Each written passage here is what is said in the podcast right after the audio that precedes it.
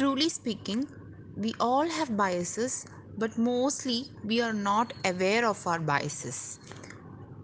The best way to identify our biases is to take an inward look at ourselves, being honest about what we discover.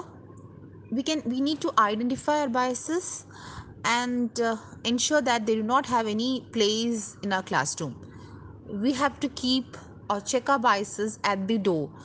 First of all, we must admit that we actually have biases. After all, we all are human beings uh, we all need to create uh, a welcoming environment uh, free from biases in our classroom we should not be judgmental uh, it is a responsibility of every uh, teacher or educator that uh, we should not be judgmental mm, you uh, you should uh, try to honor uh, different perspectives in our classroom uh, we need to foster an environment uh, where uh, students can hear from others who may not have the same view as them.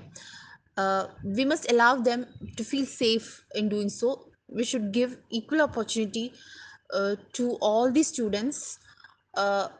Like we should not uh, like uh, po- expose uh, we should uh, keep tasks in such a way that it includes all the students to a variety of perspectives uh, in different walks uh, as in the curriculum as well as other uh, walks also.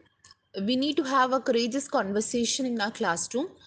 Uh, uh, we uh, should be uh, like open enough to admit uh, uh, our mistakes as well as correct them. Uh,